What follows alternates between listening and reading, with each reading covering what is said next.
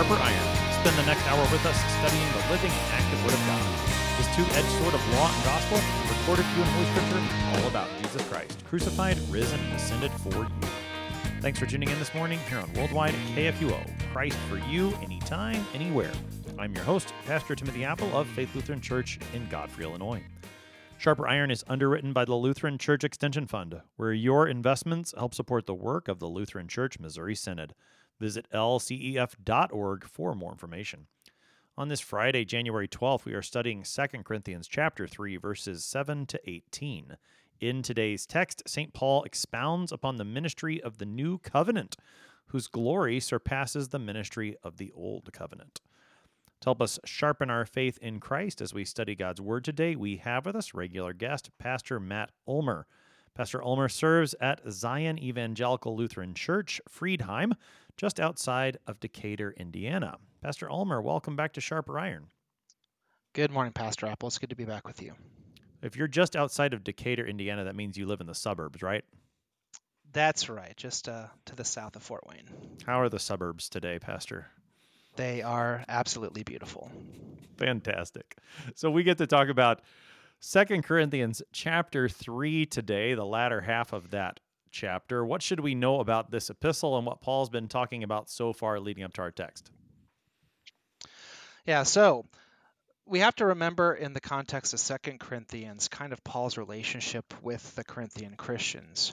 Um, this is going to be most obvious in the fact that there is a First Corinthians where Paul and his ministry to them lays out all of the different kind of theological interpersonal issues that the people are having. Um, these were people who I think by our our standards might be kind of a, a broad, diverse group of people. Uh, they have rich, they have poor, they have Jew, they have Gentile. They have lots of issues with each other. Paul writes uh, First Corinthians uh, in order to kind of encourage them and to correct them. Um, Paul tries to get to them. Um, by the time of Second Corinthians, apparently that plan to get to them hadn't really come to fruition. Um, and during this time, um, some issues arise. And some of those issues come up because apparently Paul doesn't get to them. And in the meantime, some other people end up coming in and speaking to and influencing the, the Corinthians. Uh, from what I've read and understood, that that could be one group of people, it could be multiple groups of people, it could be uh, different kinds of, of issues that are being brought up. The, the important thing to understand is uh, by the time of Second Corinthians and really getting into Second Corinthians 3, Paul's credibility with the with the Corinthian Christians has been diminished um, because of kind of external glory things. Uh, Paul's going to get into some things talking about uh, defending himself over and against maybe not his ministry not looking great, uh, outward appearances. Um, also has to do with as you get further into Second Corinthians, uh, there might even be like a Judaizing influence where some of the people coming in are uh, preaching a gospel other than the one that St. Paul handed to them in First Corinthians. And this is causing an issue, mainly because it, it seems to be at this point in the letter, the Corinthian Christians are uh, doubting the apostolic authority of uh, the blessed Apostle Paul. Mm. Yeah, later in this epistle, there are those that are sometimes termed super apostles that seem to exalt yeah. themselves above Paul and, and, and in that way then diminish the way that the Corinthians were looking at Paul. And so you see throughout this epistle in a variety of places where he he speaks about the authority that he has and not in the way of boasting in himself personally, but rather in speaking about the ministry that has been given to him by the Lord Jesus himself. And I think that's important anytime we come across those texts where it seems that Paul is is boasting of in some way shape or form that he's doing it not to exalt himself, but rather to exalt the one who gave the ministry and the one who comes through the ministry, who is Jesus. When Paul talks about himself, he'll boast in his weaknesses. That's coming later in this epistle. When he boasts yep. positively, it's always in the Lord Jesus. Yeah, amen. I think that's another piece of this story that you have to keep in mind, especially when we're getting into this Second Corinthians 3 argument. We, we can't ever put out of our mind the context, which is Galatians 1. Um, where where does Paul get his apostolic authority? Why is Paul able to speak the words that he is going to speak to us? Um, it's because apparently uh, Jesus is the one who instructs Paul when he is out in the wilderness uh, in Sinai, which is alluded to in Galatians 1. So when Paul is speaking to these Corinthian people, when Paul is speaking to any of the people he addressed, when Paul even speaks to us today, he, he does so as uh, one who has received instruction from our Lord and Savior Jesus Christ, which does make him an apostle. Now, the matter of Paul's apostleship and his sufficiency, which comes from God, not from himself, that really yep. stood out in the first part of this chapter. He makes a bit of transition within this text, it seems, jumping from that thought of the, the difference between the, the new covenant and the old covenant, the letter and the spirit, which we looked at as a part of yesterday's text and it takes a bit of I don't know excursus. I don't think is quite the right term because this this does relate to where he's going in chapter four, but he does make sure to give us the biblical background. It seems in this text. Before we read the text, and I know we'll talk more about this when we get to it, but what Old Testament background do we need to be keeping in mind as we prepare to read this section from Second Corinthians 3?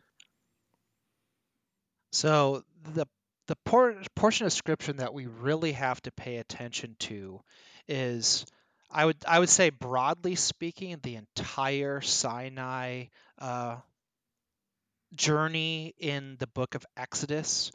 Um, you could probably start at Exodus 20, but really, if you want to focus it in, we are dealing with uh, the second set of tablets in Exodus 34.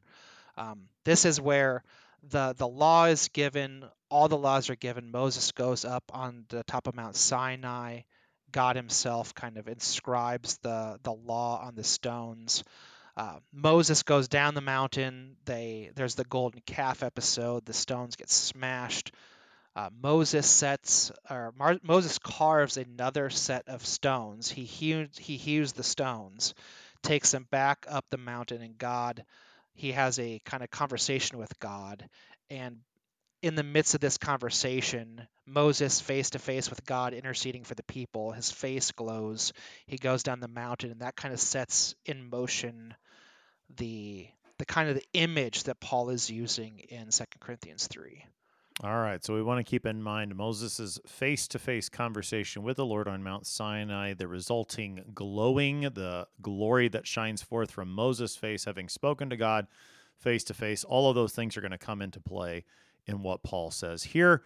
We'll keep looking more at that Old Testament text, but now we read from 2 Corinthians 3, beginning at verse 7.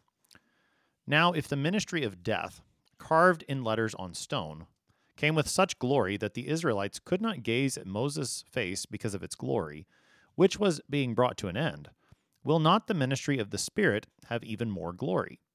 For if there was glory in the ministry of condemnation, the ministry of righteousness must far exceed it in glory. Indeed, in this case, what once had glory has come to have no glory at all, because of the glory that surpasses it. For if what was being brought to an end came with glory, much more will what is permanent have glory. Since we have such a hope, we are very bold, not like Moses, who would put a veil over his face, so that the Israelites might not gaze at the outcome of what was being brought to an end. But their minds were hardened. For to this day, when they read the Old Covenant, the same veil remains unlifted, because only through Christ is it taken away. Yes, to this day, whenever Moses is read, a veil lies over their hearts. But when one turns to the Lord, the veil is removed. Now the Lord is the Spirit, and where the Spirit of the Lord is, there is freedom. And we all, with unveiled face, beholding the glory of the Lord, are being transformed into the same image from one degree of glory to another. For this comes from the Lord, who is the Spirit. That's our text for today. That is 2 Corinthians chapter 3, verses 7 to 18. Uh, Pastor Ulmer, as our text for today begins, Paul talks about this contrast between the ministry of death, as he calls it in verse 7, and then the ministry of the Spirit in verse 8. Maybe contrast is, is one of the words I would use to describe this, and a, a movement from the, the lesser to the greater is maybe another way of thinking about these things. So let, let's talk about this. Talk a little bit about the ministry of death to get us started. Okay, so the ministry of death is is tied with this um, with this Sinai uh, event, where in Exodus 20, um, after the people had been set free from Pharaoh, they they come before God in His presence, and He and He speaks with them. And when He speaks to them, of course, uh, we hear those wonderful words I am the Lord your God who brought you out of Egypt. And then he declares to them uh, the Ten Commandments You shall have no other gods, you shall not misuse the name of the Lord your God, remember the Sabbath day by keeping it holy, um, and so on and so forth, right? Now, the interesting thing here is that God is teaching his people, telling his people how he created them to be and how he kind of expects them to live in covenant with him. The the problem with this is uh, as we as we understand it as we talk about a lot as Lutherans uh, these commands are are law.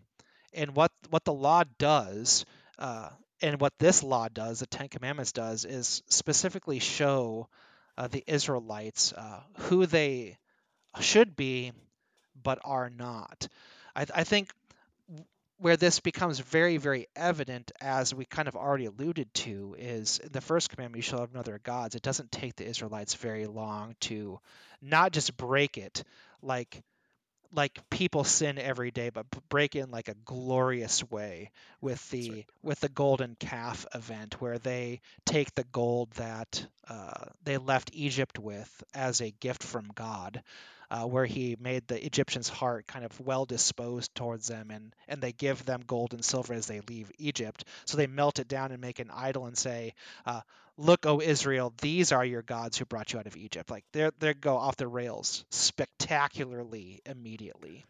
Right. Uh, but this shows us uh, uh, basically what the law always does in our teaching is that the law always accuses, and when the law accuses, we we find ourselves um, in opposition to the law, and we all know what the uh, penalty for breaking the law is. Uh, the penalty for breaking the law is death. So, all of these last couple minutes of me talking is kind of, Paul kind of summarizes here in in a sentence. Now, if the ministry of death carved in letters on stone came with such glory that the Israelites could not gaze at Moses' face because of its glory, kind of all of that is wrapped up in that one statement.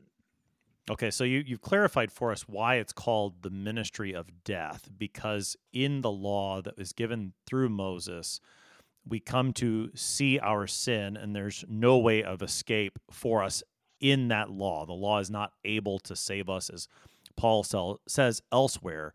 And so he calls it a ministry of death here.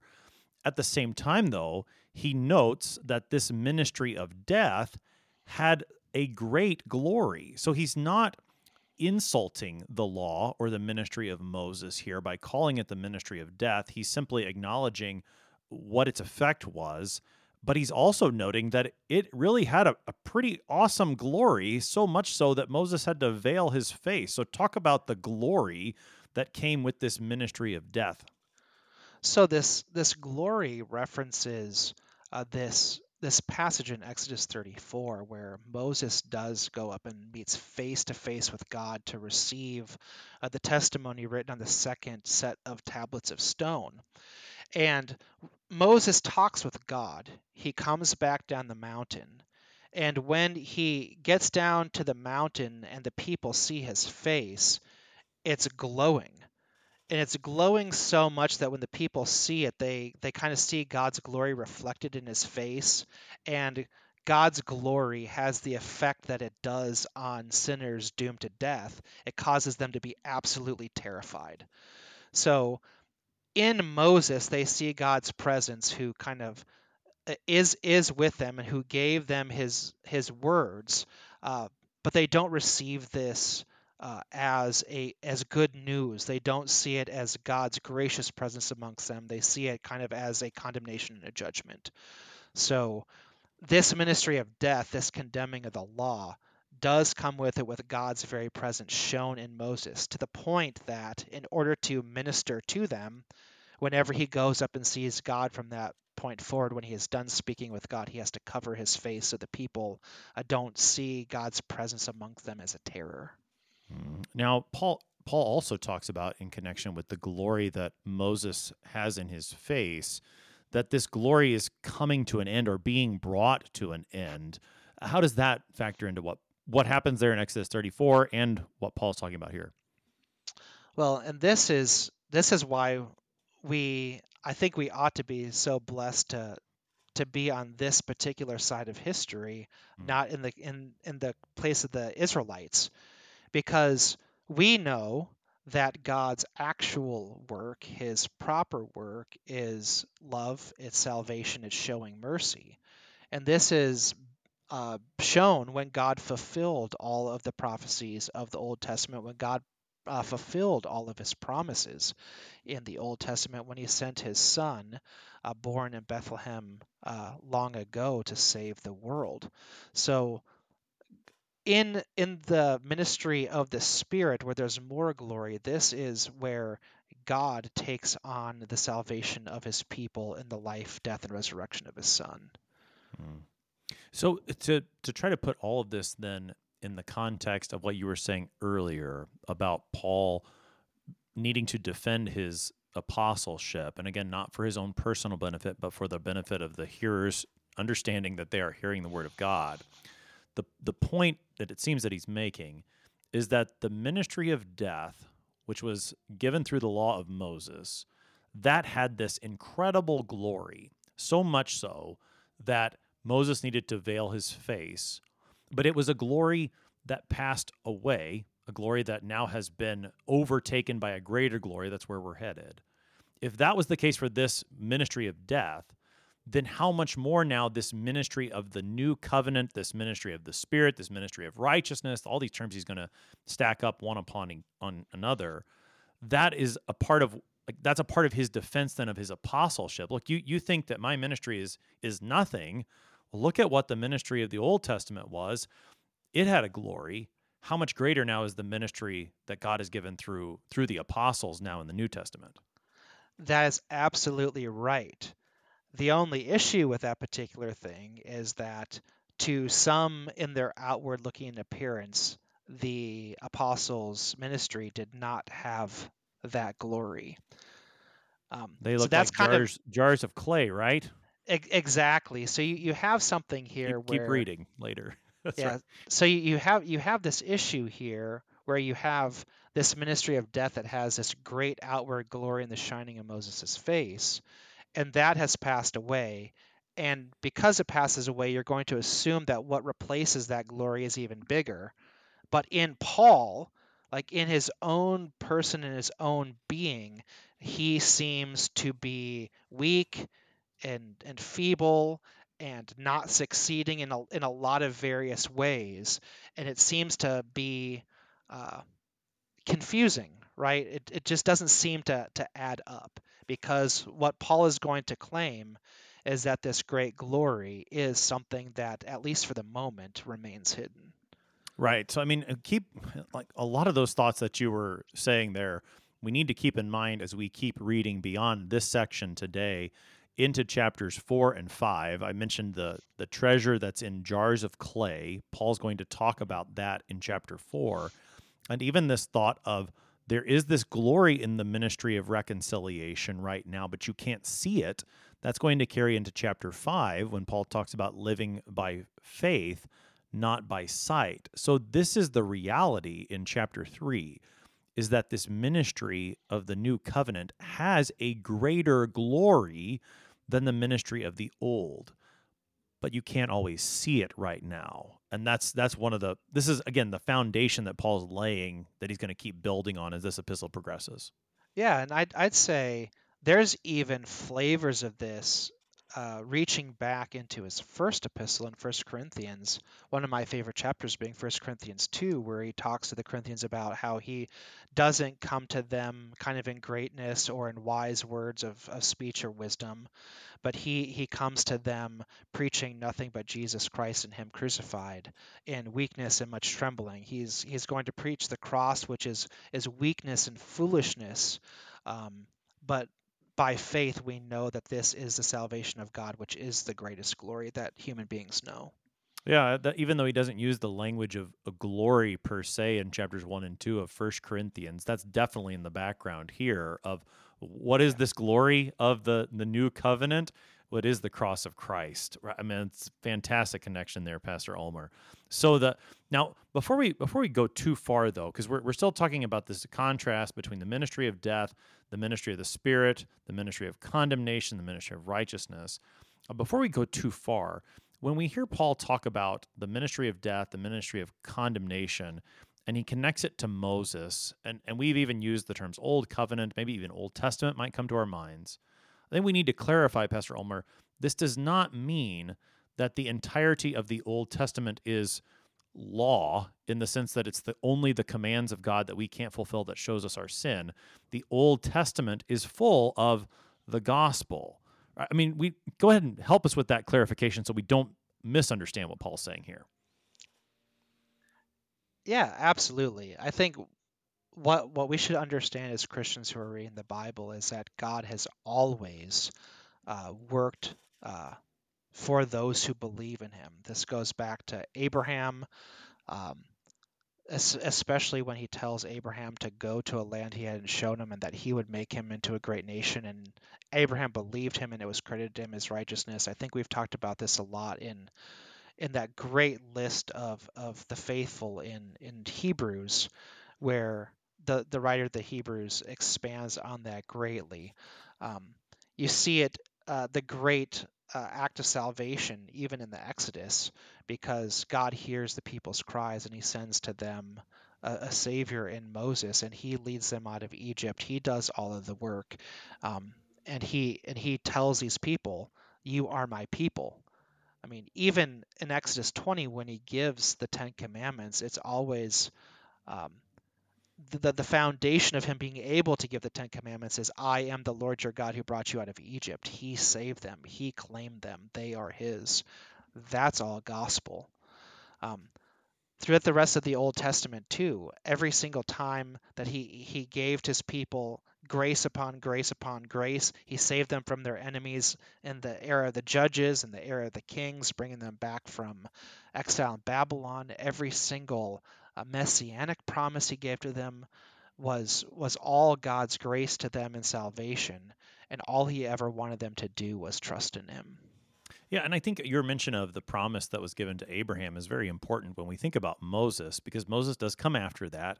And so the what happens with Moses at Mount Sinai is in the context of that promise that God has made to Abraham that through his offspring blessing will be given to all families of the earth. And of course, you can go farther back to the promise given to Noah, the promise given to Adam and Eve in the garden. All of what happens with Moses at Mount Sinai, that Paul calls the ministry of death, this giving of the law, is couched within the context of those promises. So again, we're not saying that the entirety of the Old Testament is this ministry of death, but what God does there at Mount Sinai in this giving of the law that can only bring about the knowledge of sin and can't save us from that sin, that is there with a great glory in order to uh, prepare us to make us ready or to, to be a guardian for us, as Paul talks about in Galatians 3 and 4, until this greater glory comes, which it has come, according to St. Paul and the apostles, in Christ Jesus. It was all pointing forward to that. Yes. Good. All right, thank you. I just wanted to make sure we made that clarification, Pastor Ulmer, because uh, sometimes Christians don't have the we don't have the appreciation that we should for the Old Testament, and we wouldn't want a, a text like this to lead us to underappreciate the good news that is found within the pages of that part of sacred Scripture.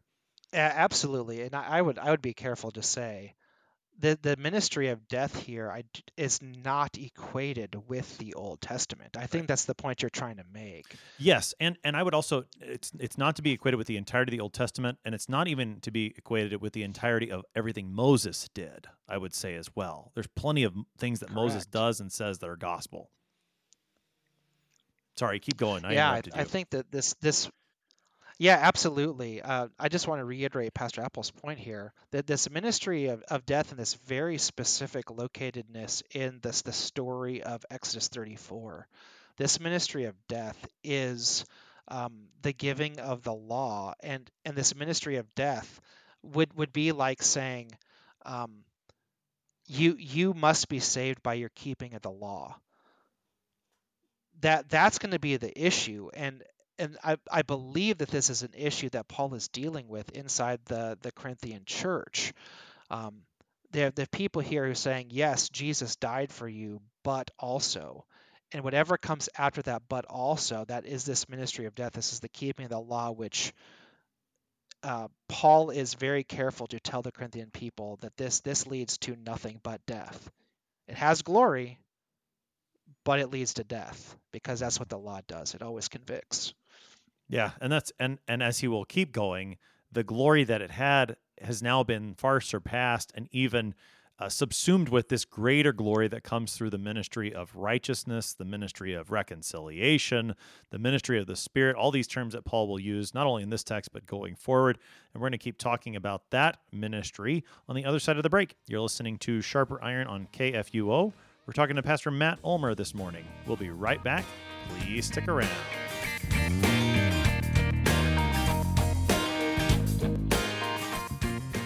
Did you know that an investment with Lutheran Church Extension Fund exclusively supports LCMS ministries and church workers? That's right. LCEF ensures LCMS churches, schools, and organizations have access to the financial resources they need to sustain, strengthen, and start ministry work. In other words, you can feel good investing with LCEF because we share your Lutheran values and love for the church. Learn more at lcef.org. LCF is a nonprofit religious organization. Therefore, LCF investments are not FDIC insured bank deposit accounts. This is not an offer to sell investments or solicitation to buy. LCF will offer and sell its securities only in states where authorized. The offer is made solely by LCF's offering circular. Investors should carefully read the offering circular, which more fully describes associated risks.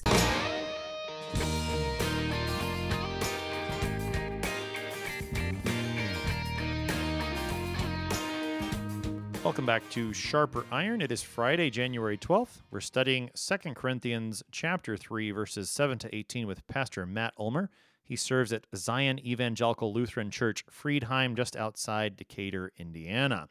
Pastor Ulmer, prior to the break, we were looking at Paul's language about the contrast between the ministry of death and the ministry of the Spirit, the ministry of condemnation, and the ministry of righteousness.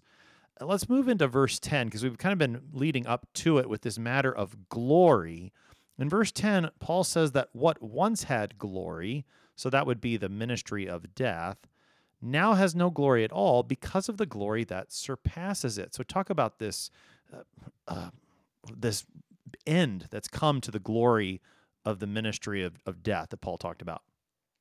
I would love to, Pastor Appel, because this is like my favorite thing to do as a pastor, um, which is to proclaim the gospel of our Lord and Savior Jesus Christ, that God is faithful to all of his promises. And kind of the, the capstone of this is the birth of his son in Bethlehem long ago. I know that as we're recording this, we're in the middle of Advent.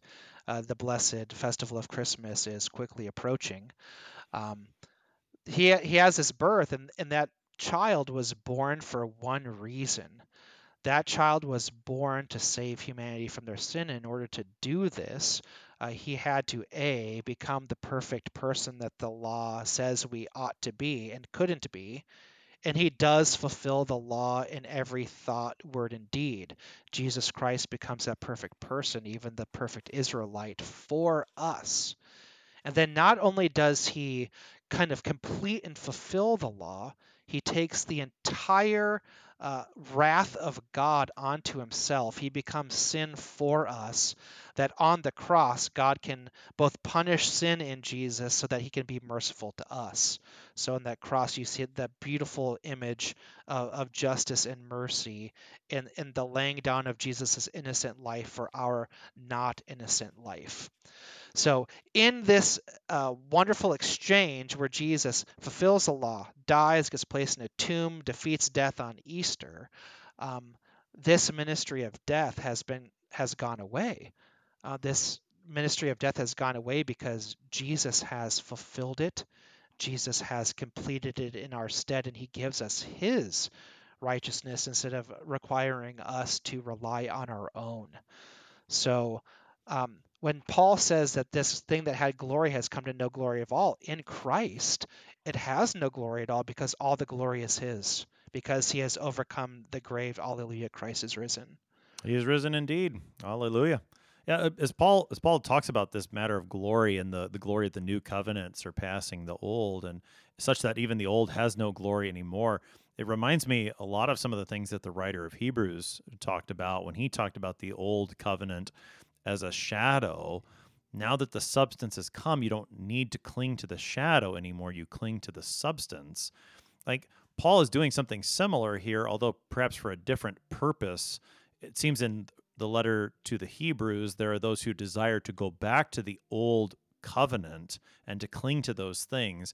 I'm not sure whether or not that's necessarily the case in Corinth. There there may be some of those tendencies, but rather here it seems to be he's reminding them from what they know the Old Testament look at the glory that was there under Moses. That glory has come to an end because there's this even greater glory in Christ. And that's the glory that we are proclaiming to you.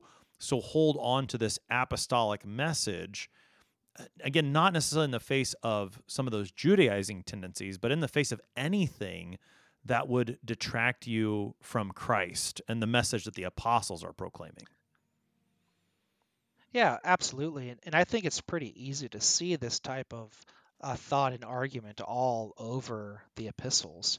I mean, even if Paul isn't specifically addressing the Judaizers right here, he does so in other places. And, and taking, just for an example, um, the requirement of the Gentile Christians to be circumcised. Right. Um, this ends up becoming a big deal for Paul. It becomes a big deal for Peter. In fact, it's the thing that uh, is the is the issue that sparks the First Jerusalem Council in Acts 15, and it and it's uh, resolved there. And and the issue is is you have a faction in the church saying, well, yes, Jesus has died for you. Um, you Gentiles, you're allowed to be grafted in, but you also have to do this other thing. And and that other thing is a requirement of the old law, which in Christ has already passed away. So you're you're placing a burden and a requirement on a brother's conscience um, that has uh, been put away by Jesus' life, death, and resurrection, and that and that just doesn't seem to um, it doesn't seem to jive with Paul. It doesn't. Uh, it doesn't. It just doesn't work for Paul. Like he's he's just not going to go there. Now he, he's going to fight it did. very very difficult. He's going to fight it very uh, voraciously. That's right. That's right. Now he concludes this paragraph in verse 11, mentioning again about the matter of the glory. If that which was being brought to an end, that's the ministry of death, if that one had glory, how much more will what is permanent, that is the ministry of the new covenant, also have glory? So here again, we have another contrast between the ministry of death and the ministry of righteousness. The former was coming to an end and has now been brought to an end, but the latter is permanent. And that that's very good news too for those who like to proclaim the gospel, such as yourself.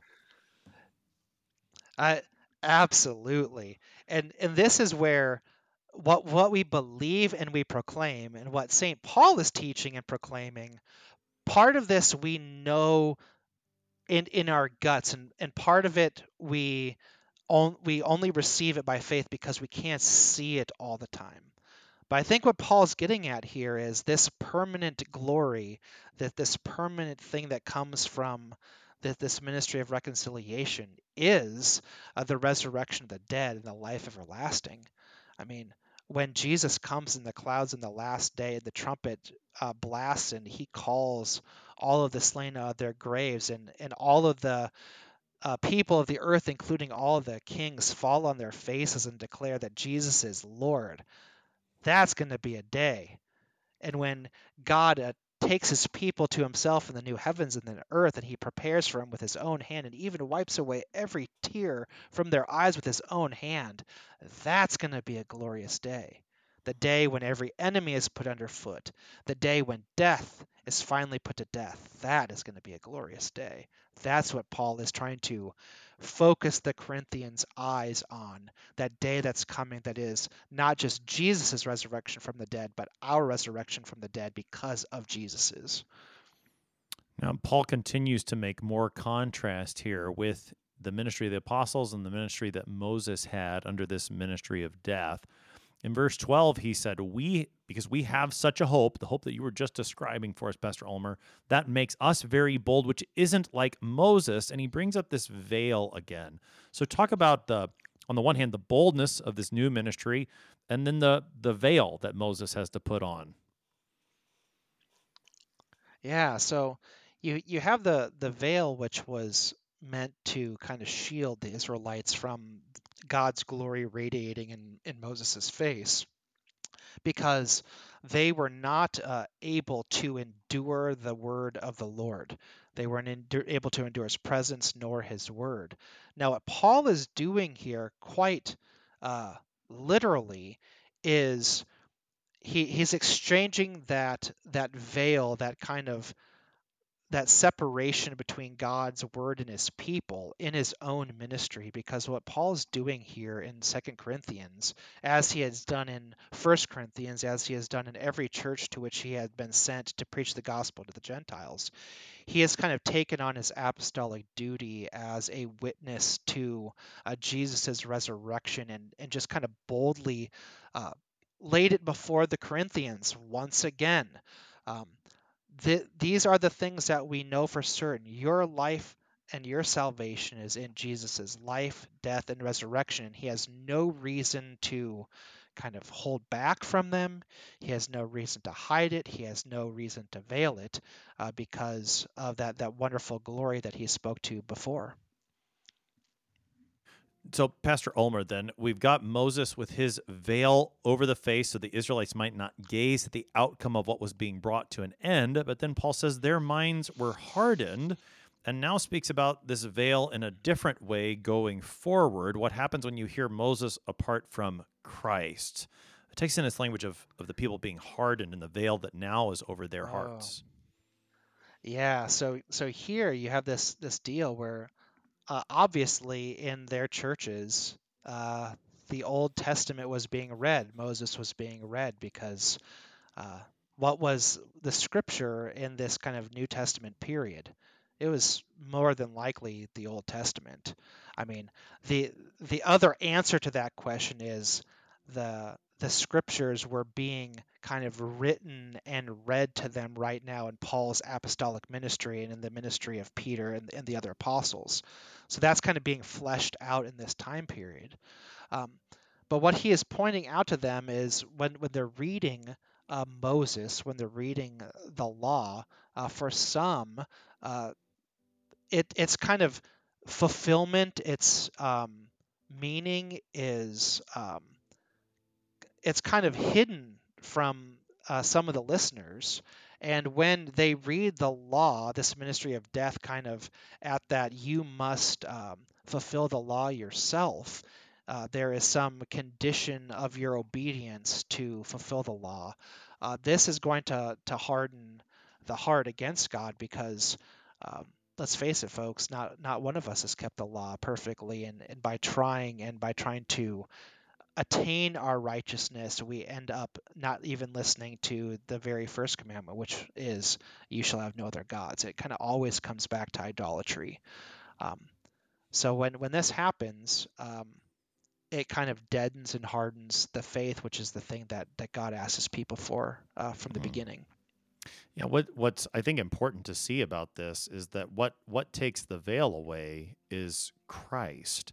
And I think this this passage backs up precisely what we were talking about earlier that Moses is not only a preacher of the law in the sense of the commands of God, but he's also a preacher of the gospel. That you can't actually understand Moses properly unless you know Christ. And if you try to read Moses apart from Christ, you're not actually going to read Moses correctly. Yep. Yeah. Yeah, which is I mean, you know, Jesus makes this point in a number of places in his in his teaching in the gospels. So Christ is the way to read Moses correctly. Until then though, a veil is over the hearts of those who hear Moses. And I, I suppose this is this is true more broadly speaking, not only in terms of Moses, but in terms of the entirety of the scriptures that anyone who would attempt to read the scriptures apart from faith in Christ, so any unbeliever who read the scriptures could understand say like the things that happen and could, you know, put together a timeline of of what goes on, things like that. But you can't actually understand the scriptures properly and and get them, get their meaning unless you know Christ through faith. Yeah, and uh, I think that absolutely makes sense. It kind of brings me back to uh, those good old days at the seminary talking about like the formula of concord when there was debates uh, amongst the reformers about what is the what is the core teaching of scripture? What is the lens through which we interpret everything? And i think one of the gems of the lutheran the lutheran tradition of christianity is that we do understand that the entire thing is about jesus. Uh, we can't understand the Old Testament uh, unless we understand Jesus. We can't understand the New Testament unless we understand Jesus. We can't understand even the end times and the things that are going to happen, the things that must happen, unless it's seen through the lens of the life, death, and resurrection of Jesus. So I, I think Paul here is, as you said, pointing the Corinthian uh, Christians to understand that all of this is in the the context and the lens of of the law being about Jesus ultimately. All right, so we've got the the veil over the hearts of unbelievers. It can only be lifted through Christ. Uh, he makes that turn then in verse 16, but when one turns to the Lord, the veil is removed. Before we make that turn with St. Paul, anything in the the previous couple verses, Pastor Ulmer, before we move into that section? I think I think we're good. All right, so make the turn for us then. Verse 16. When one turns to the Lord, the veil is removed. So yeah, here in in Christ, uh, in Christo, all of Scripture is open to us, and not only is all of Scripture open to us, all of our salvation is open to us. And this leads him into verses 17 and 18, where he starts talking about that freedom that we now have in Christ. And this is a topic that, that Jesus does talk about uh, very, very frequently.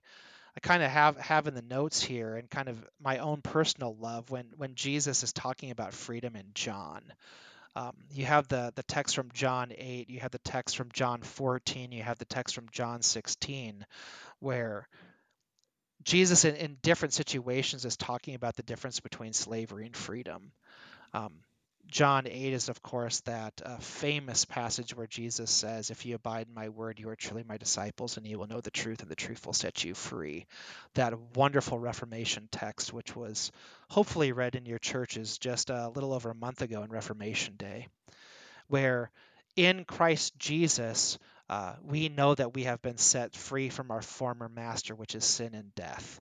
And we have a new master, which is our Lord and Savior Jesus Christ. Now, this kind of does fly in the face of maybe some people's uh, understanding and idea of freedom, where freedom equals I get to do whatever I want all the time. Yay, me, I can eat kind of candy and cookies and ice cream for breakfast every day because I'm free. Yippee! Right, Pastor Appel? I do not eat that kind of breakfast every day, Pastor Ulmer. Me either. See, usually just black coffee. but that uh but that kind of freedom is the right yeah go ahead that's not the right that's not the freedom we're talking about that's not the freedom we're talking about. The the freedom in the gospel is that we're trading one master who is does not have our best intentions in mind one master who does not love us one master who does not care for us. For a master who loves us so much that not only did he lay down his life and take it back up again for uh, us, but he doesn't even call us slaves anymore, but he calls us brothers and friends. That the freedom that we have is to have a master who calls us his brothers and his friends. That's the gospel. Absolutely. Yeah. And so this is the the freedom that we have from from the spirit of the Lord. Uh, notice again how Paul just seamlessly uses trinitarian language. I mean, he just he takes it for granted that the one true God is the triune God, and so he speaks in a, in a Trinitarian way as he speaks about the Lord and the Spirit of the Lord uh, doing the work of of God. Right? I mean, it's just remarkable how he how he does that throughout his epistles. And as Christians, sometimes we just, oh yeah, of course he's doing that, but it's it's worth noticing. Yeah, it's worth noticing, and I think it's also worth uh, talking about kind of how he brings that about, right? Um, how does God bring about this knowledge of our Lord and Savior Jesus Christ? How does God bring about the confession from men's tongues that Jesus Christ is Lord? Well, that's the work of the Spirit and the Spirit works through uh, the written external word uh, given and proclaimed, uh, so that when people hear the gospel of our Lord and Jesus Christ, their hearts are be able to be turned from dead to alive and proclaim that Jesus is Lord. So, in in this nice little uh, stew that's being concocted here in the Trinity, you even see that a work of the Trinity being done. God the Father sends the Son who sends the Spirit working through the external word to bring people to faith uh, so that the Son might restore them to the Father. And how do we get to declare that Jesus Christ is Lord today? Well, you have lots of people in your life. If you're listening to this uh, radio bro- broadcast, um, somebody has proclaimed uh, the gospel of Jesus Christ to you, and the Holy Spirit has used that word uh, to put to death that ministry of death and has brought into your hearts that ministry of reconciliation that has much more glory uh, than that than that law of Moses. Mm, yeah, this is. I mean, again, you brought up First Corinthians a couple times already. Recall First Corinthians chapter twelve that it is only in the Spirit that we confess Jesus is Lord. So similarly here how will the veil be removed? Well, when the Spirit brings me to the confession that Jesus is Lord, that is when the veil is removed. So we see how Paul continues to build on what he wrote to the Corinthians in his in the epistle we call first corinthians there are other epistles out there as we've talked about that we don't have uh, but in first corinthians the foundation continues to be laid here for this one. So the lord is the spirit. Where the spirit of the lord is there is freedom. That freedom comes through faith in christ given by the spirit.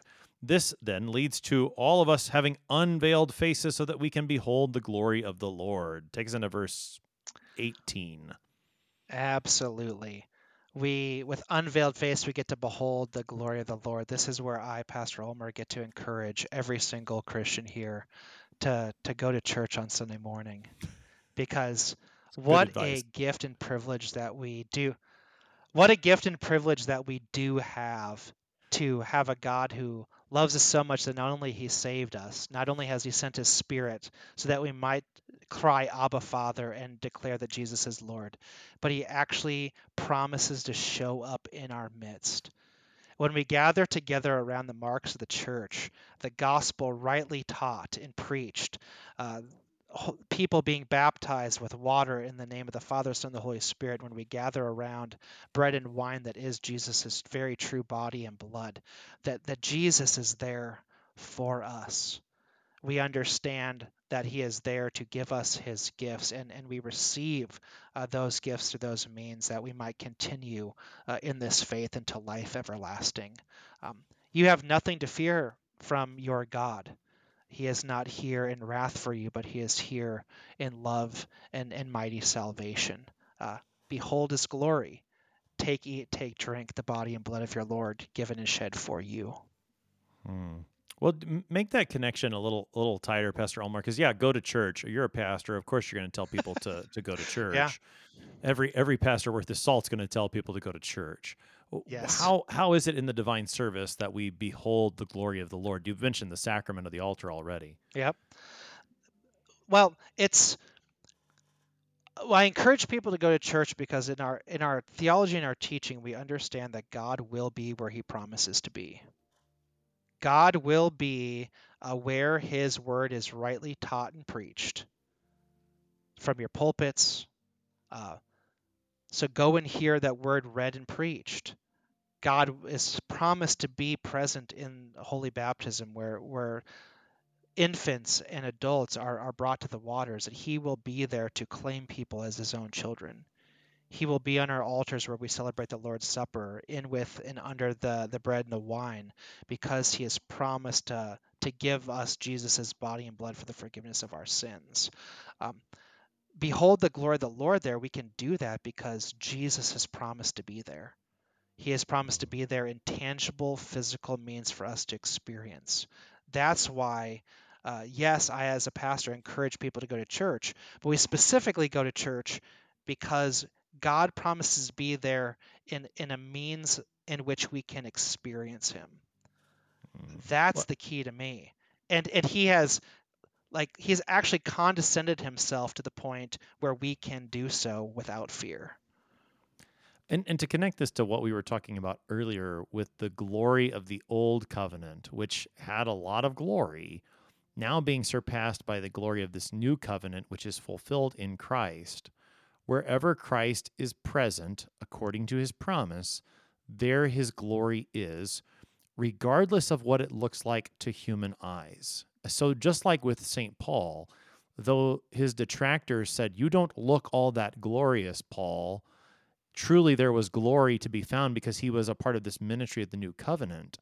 So today, in those places where Christ is promised to be present, there is glory to behold, but it needs to be seen not with the eyes of, of sight, but with the eyes of faith. Well, well put, Pastor Appel. Well put. So, Pastor Ulmer, then what about this to, to finish this thought that Paul has there in verse 18? We all, with unveiled face, we behold the glory of the Lord as we're talking about. And then we are being transformed into the same image from one degree of glory to another. Talk about that transformation that Paul talks about.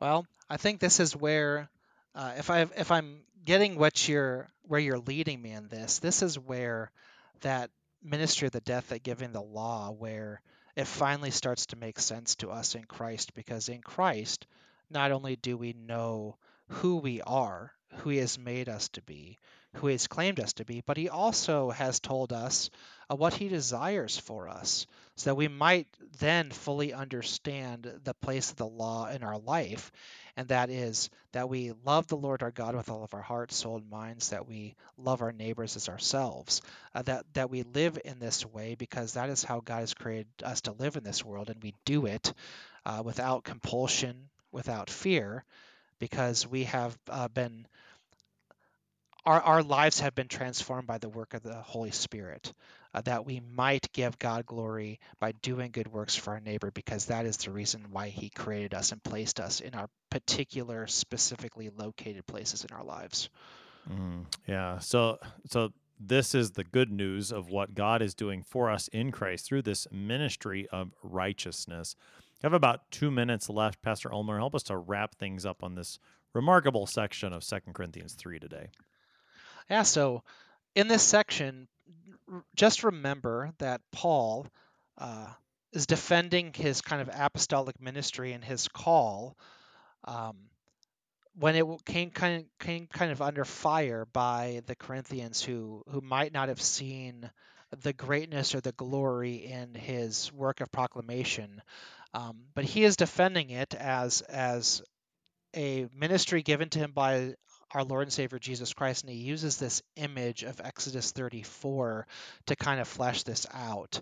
That if there was glory in the giving of the law, which is the ministry of the death, how much more is there going to be in the life, death, and resurrection of uh, God's Son, Jesus Christ, our Lord? And how can that not uh, set us free and transform us to be the people that He created us to be?